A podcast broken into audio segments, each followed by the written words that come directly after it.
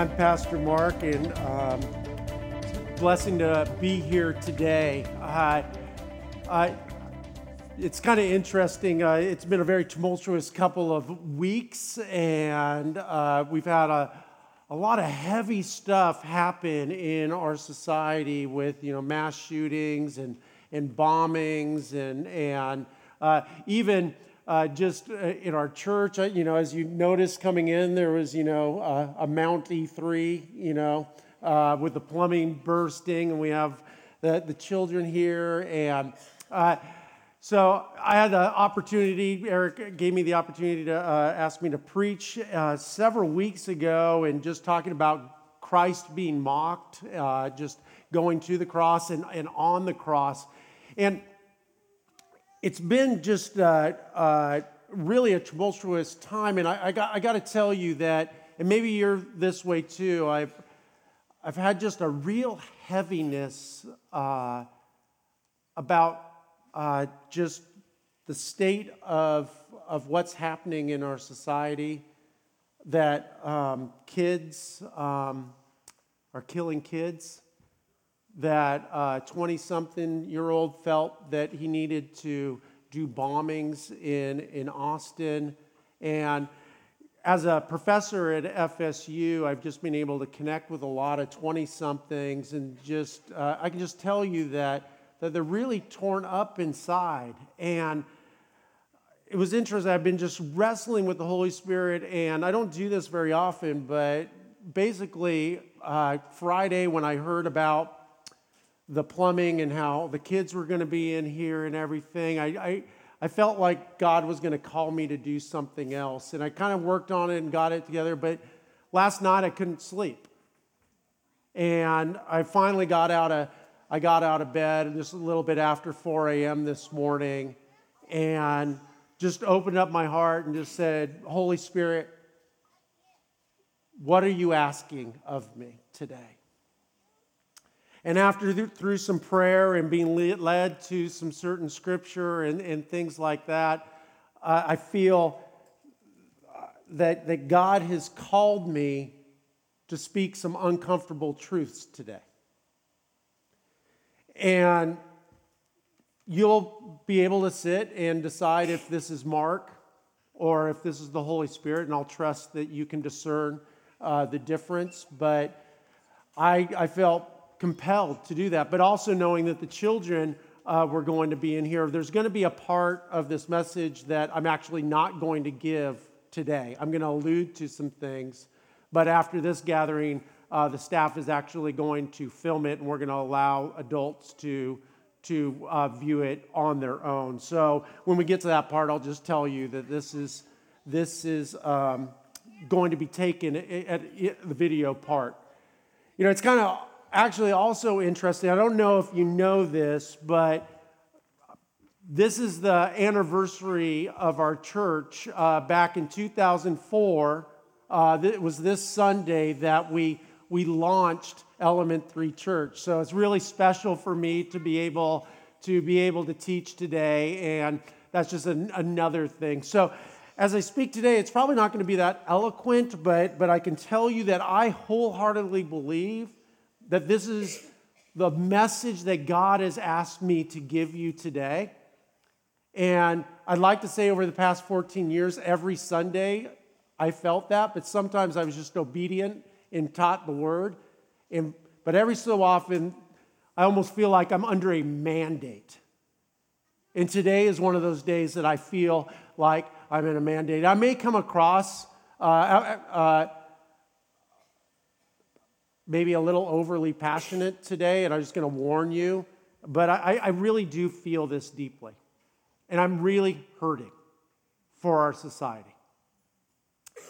So, we started out with this video with one of my favorite kind of uh, paragraphs uh, written by Theodore Roosevelt, the, the man in the arena. And I've actually updated it to uh, the 21st century and, and just this, you know, really this part that it is not the critic who counts. It's not those soldiers that mock Jesus who count. Not the person who points out how the strong person stumbles or where the doer of deeds could have done them better. But the credit belongs to the person who is actually in the arena. And I, I was thinking about in the story of God, there's been men and women who have stepped into the arena and they have been mocked and they have been ridiculed, including our Lord Jesus Christ. And I just wanted to touch on a few of those and then kind of move into uh, just what does that mean for us and what does that mean for the church. The, the first person that I wanted to look at was Job. Now, I don't know if you're familiar with Job, but a lot of scholars believe it's, it's the first book of the Bible that was written. And Job was a righteous man. And, and essentially, what comes down to a cosmic kind of bet between God and Satan, God saying, you know what? This man is righteous and this man has integrity. And scripture picks up and says it this way. After they say, you know what? God is going to allow Satan to test him. God says to this, All right, do with him as you please, the Lord said to Satan, but spare his life. So Satan left the Lord's presence and struck Job with terrible boils from head to foot. Horrible.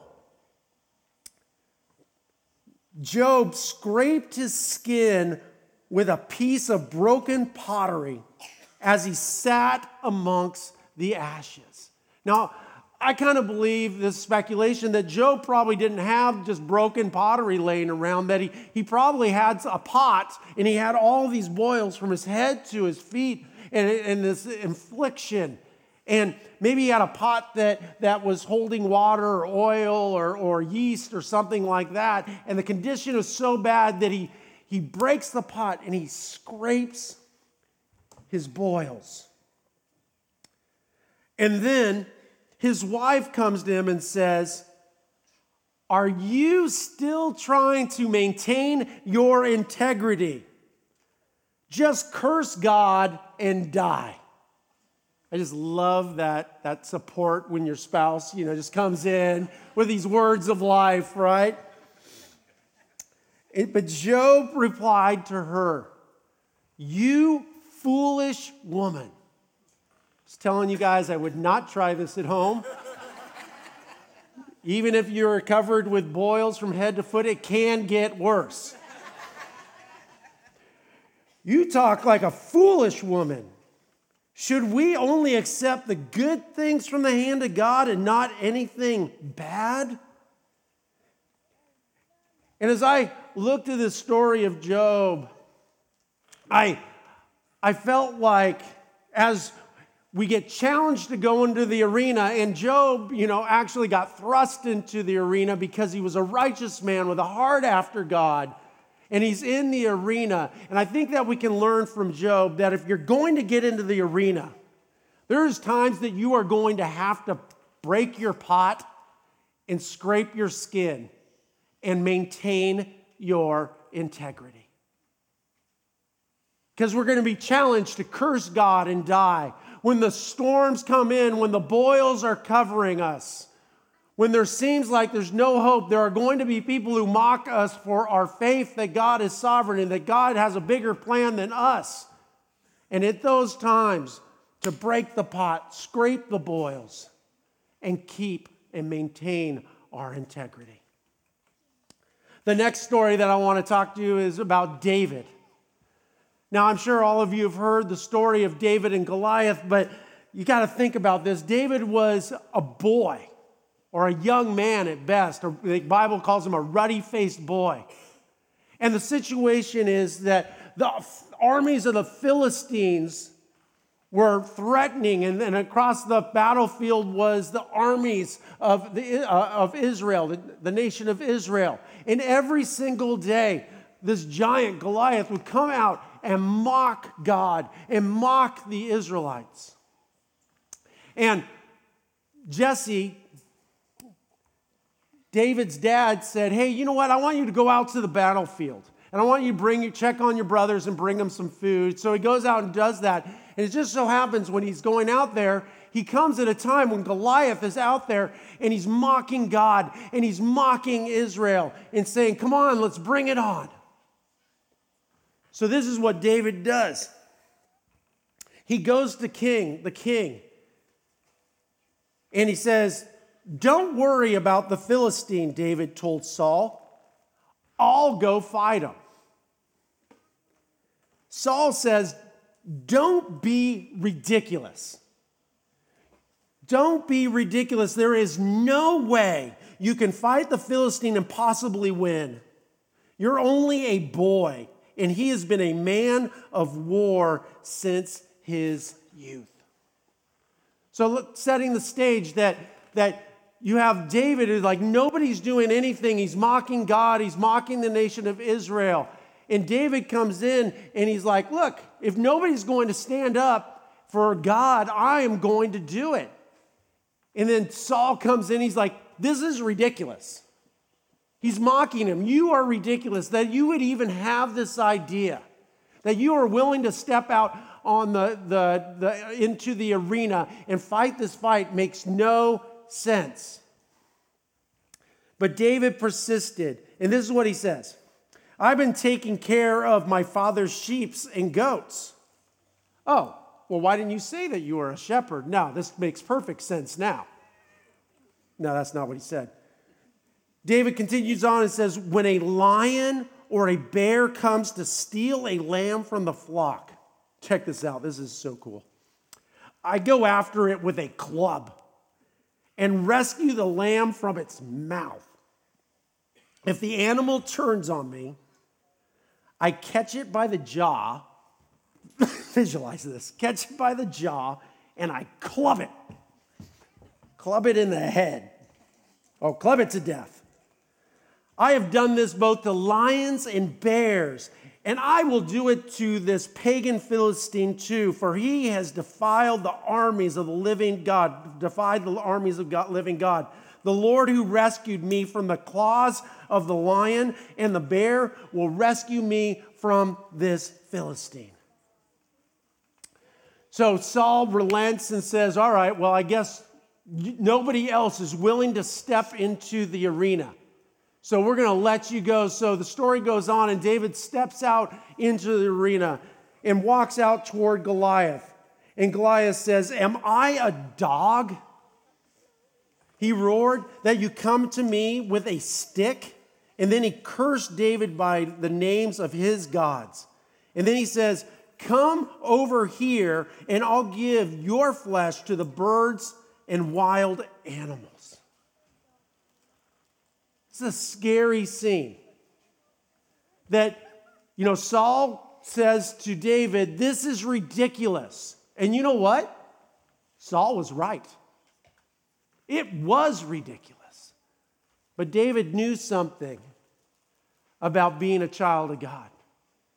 That he knew that him plus God and his sovereignty equals a win. He is bigger than any army. And he steps out. And what I learned about David stepping into the arena is this if you're going to step into the arena, you should fight like you have five smooth stones and one sovereign God. The next one that I want to talk about is Noah. Now, Noah is an interesting case if you really think about Noah. I mean, the Bible says that before Noah built the, the ark, it had never rained. And God calls Noah to, to build this boat in the middle of nowhere and says, You know what? I'm going to bring these animals two by two, and, and you're going to save humanity.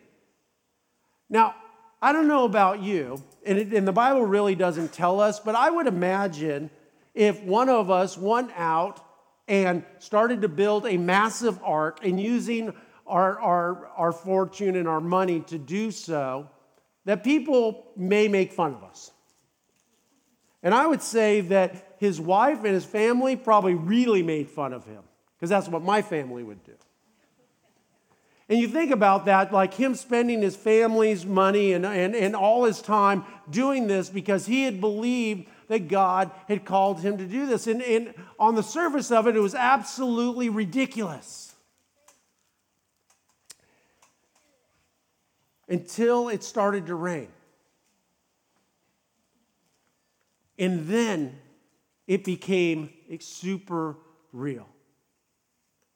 And what I think Noah teaches us in, in, in his story and what God shows us his story, if you're going to get into the arena, you better fight like you're the third monkey on Noah's ramp and it's starting to rain. this is what it means to step into the arena. What Job teaches us is it's going to be hard and we're going to have adversity and we're going to need to scrape our boils and break our pots because the most important thing is to maintain our integrity. And what David teaches us is sometimes people are going to call you ridiculous. But we got to realize that we have the resources that God gave us, but ultimately, our ultimate resource is God. And that Noah, you know what, sometimes it doesn't make any sense. But we are called to take a step of faith as well. Finally, I want to talk about Jesus and what we learned with the readings about the mockery of Jesus. Jesus told us and told his disciples that we were going to do, his followers were going to do even greater things than he. Well, Jesus did some pretty great things, right? Jesus fed the 5,000, Jesus healed people, you know, all of these things. And he tells his disciples, You're going to do greater things with me. And I think about this time where they're basically their whole world is coming unraveled and Jesus has been arrested and he's being beaten and he's being mocked. And they're saying, Here is the king of the Jews. And how they started denying him and, and trying to distance himself, themselves. But through this, we know that, that Jesus realizes that, that, you know what, the, the story is not over and that something bigger is coming. That even though, as we, we are going to recognize this Friday about being him being crucified on Friday, he knows that Sunday is a coming and he will triumph. And I think the fourth thing that we need to know is that, is that, you know what, if you're going to get into the arena like Jesus, we have to fight knowing that we can walk on water and that Jesus promised that we are going to do greater things than he. There's some things in this scripture in Matthew 27 that I want to point out to you when you are being mocked because I think this is absolutely important. The first word is what? Some. What does it feel like when you're being mocked? All. And here, here's the reality mockers need an audience. The biblical thing to do is if you disagree with somebody is to go to them in person and in private and talk to them about it. What mockers do is they find an audience and they publicly do it. And they do this because it makes them feel powerful. And they do this because they know you can, they can take you out. Did you know that in any church size, it only takes about seven, or only takes out on average seven people to destroy a pastor and, and, his, and his vocation? It happens again and again and again, and I've seen it again and again and again with friends who are in the ministry that one person gets disgruntled and lets the lion grab them, and then they take some other people and some other people. And I think it's so important for us to realize, as, as part of the church, to be aware that Satan has been doing this again and again for years, for thousands of years. He roams around, the Bible tells, roams around like a roaring lion looking for someone to snatch up. And what I want to recommend to you is you know what?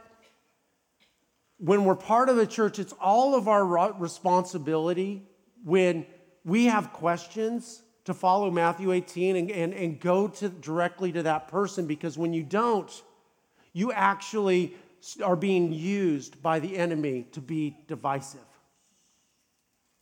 And realizing that, you know what, if you see somebody who is saying, you know, hey, you know, what about this? And hey, hey you know, or in the prayer chain, oh, I just really want to pray about what's going on here because, you know, blah, blah, blah, blah. It's like, you know what? That is called sin. That is called divisiveness. And what we need to do is challenge that person to say, hey, you know what? Go directly, ask questions, do it in person. And if you're that person, repent and go forward. So, some, not all, mockers need an audience. And, and, and don't be part of the seven. So, this is kind of the idea for the church because I believe God is calling the church to get back into the arena because it is my thought. I'm not talking about E3, I'm talking about the global church. And I think a lot of the things that we're experiencing is because the church has stopped being engaging and stop being in the arena. And it's not actually, um, it's not actually a surprise.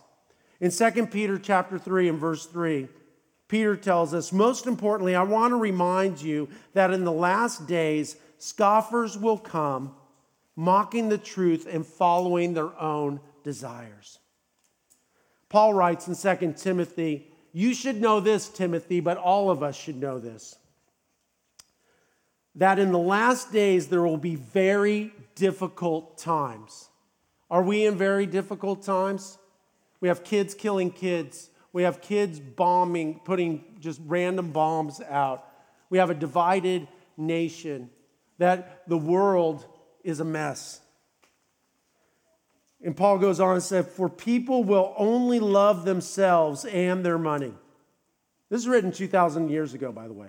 They will be boastful and proud, scoffing at God, disobedient to their parents, and ungrateful. They will consider nothing sacred. They will be unloving and unforgiving. They will slander others and have no self control. They will be cruel and hate what is good. They will betray their friends, be reckless, be puffed up with pride, and love pleasure rather than God. They will act religious, but they will reject the power that could make them godly. So, this is the part where I'm going to make a video after this uh, gathering and put it out. But let's, we know everything that has happened. We know what's happened in Austin. We know what's happened in Parkland. We actually know what's been going on in the past 20 years. We've seen an unprecedented youth violence like the world has never seen. And I'm going to say something, and honestly, this, you're just going to have to have some discernment here. You can, you can pass this off as just something that Mark's saying, and if, and, and if I'm just saying this, then I, then I encourage you to uh, just, you know, just to let it go. But I think some of you are going to think this is from the Holy Spirit. And I do not say that lightly. This is what I believe the Holy Spirit has called me to share with the church today. That the secularization of our nation has removed the hope of Christ and have actively targeted our youth. They have been taught that there is no God. They have been taught that they are an accident. They have been taught that they are no better than animals. And they have been taught that life is meaningless.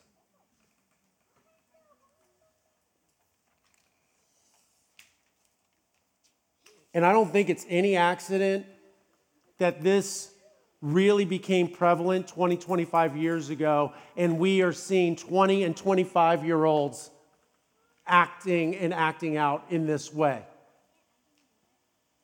When I was learning how to do computers back in the dark age, when you had to actually program, the teacher would always say, junk in, junk out. And if you look at a child from the day they're born and you tell them you are an accident.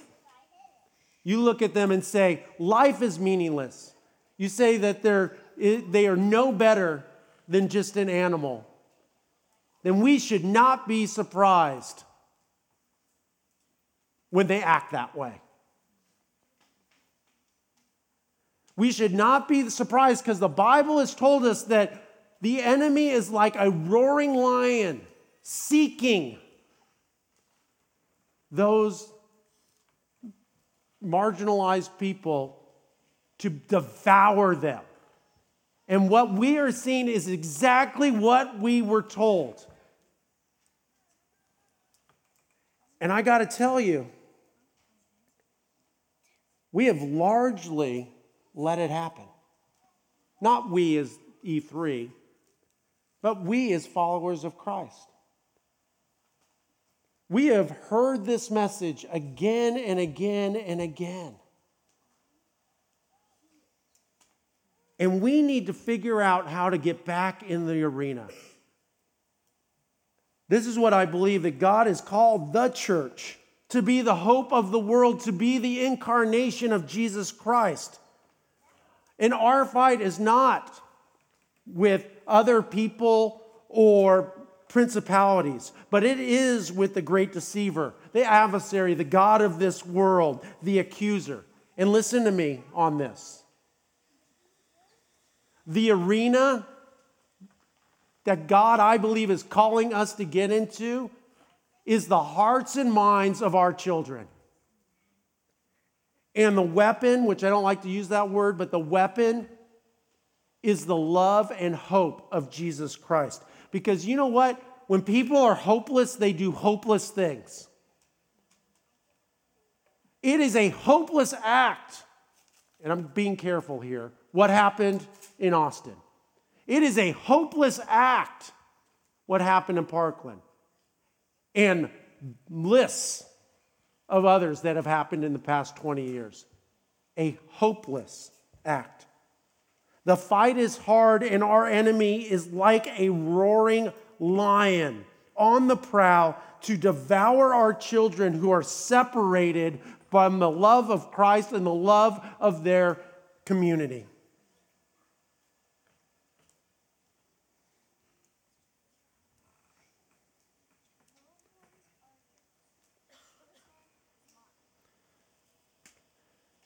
And let me tell you this if you choose to enter into this arena, if you choose to enter into the arena of the hearts and minds of our children, you will be mocked.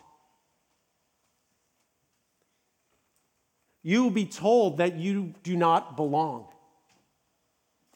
You will hear things like separation of church and state. But let me tell you, you do belong. I'm not talking about being brash. You know what I'm talking about? I'm talking about mentorship and volunteering, not only at E3 Kids, but in other avenues.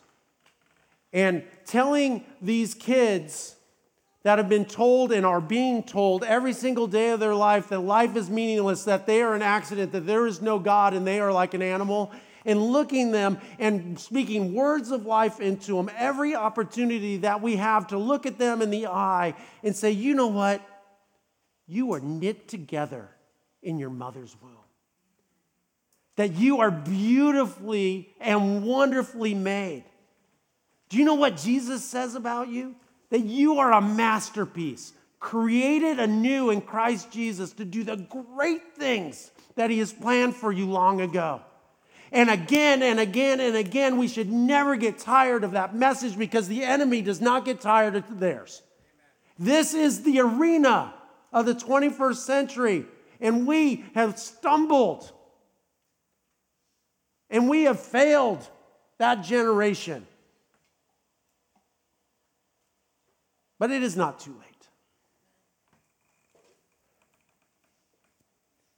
Jesus in Matthew 10 says, Brother will betray brothers to death, and fathers to his child, and children will rebel against their parents and have them put to death, and you will be hated by everyone because of me. But the one who stands firm to the end will be saved. And in verse 16, he says this I am sending you out like sheep among wolves.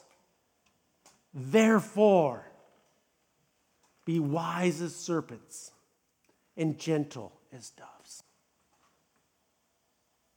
The arena is the hearts and minds of our children.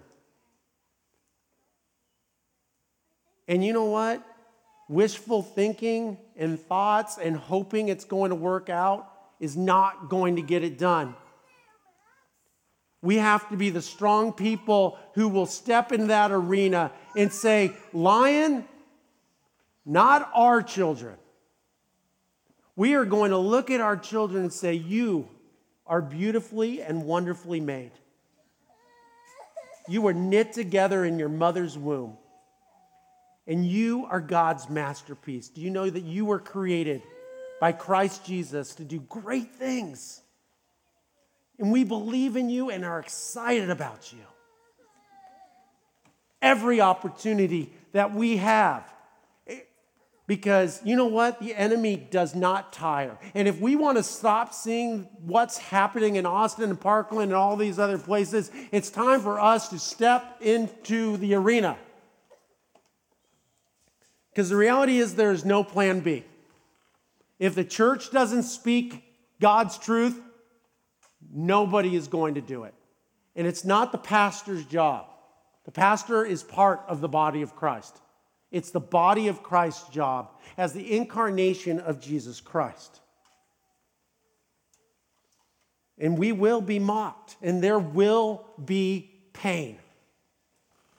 But again, it is not the critic that counts, not the person who points out how the strong man stumbles or where the doer of deeds could have done better. The credit belongs to the people who actually are in the arena, whose face is marred by dust, sweat, and blood, who strives valiantly, who errs, who comes up short again and again.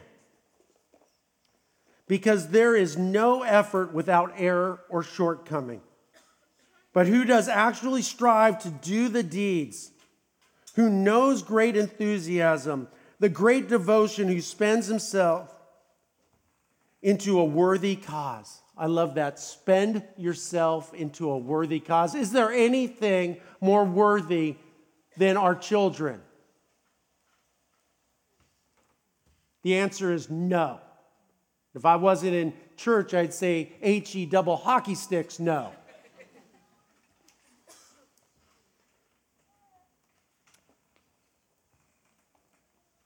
And we don't want to be those people who never get into the arena and we see life pass us by and we miss our calling. Let me tell you, right now we are the third monkey on Noah's ramp and it is beginning to rain. In fact, it's not beginning to rain, it's pouring. And each and every one of us, as we come together as the church, have a divine mandate to love on these children.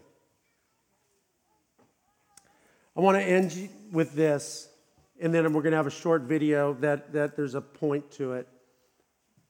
There's a There's a quote by Lance Armstrong, and I know Lance has fallen out of grace and everything, but it's a great quote. Pain is temporary. Pain in this instance is, you know what, giving up our time, treasure, and money to get in the arena for the hearts and minds of our kids. Pain is temporary. It may last a minute or an hour or a day or a year, but eventually it will subside and something else will take its place. If you quit, however, it lasts forever. The stakes are that high.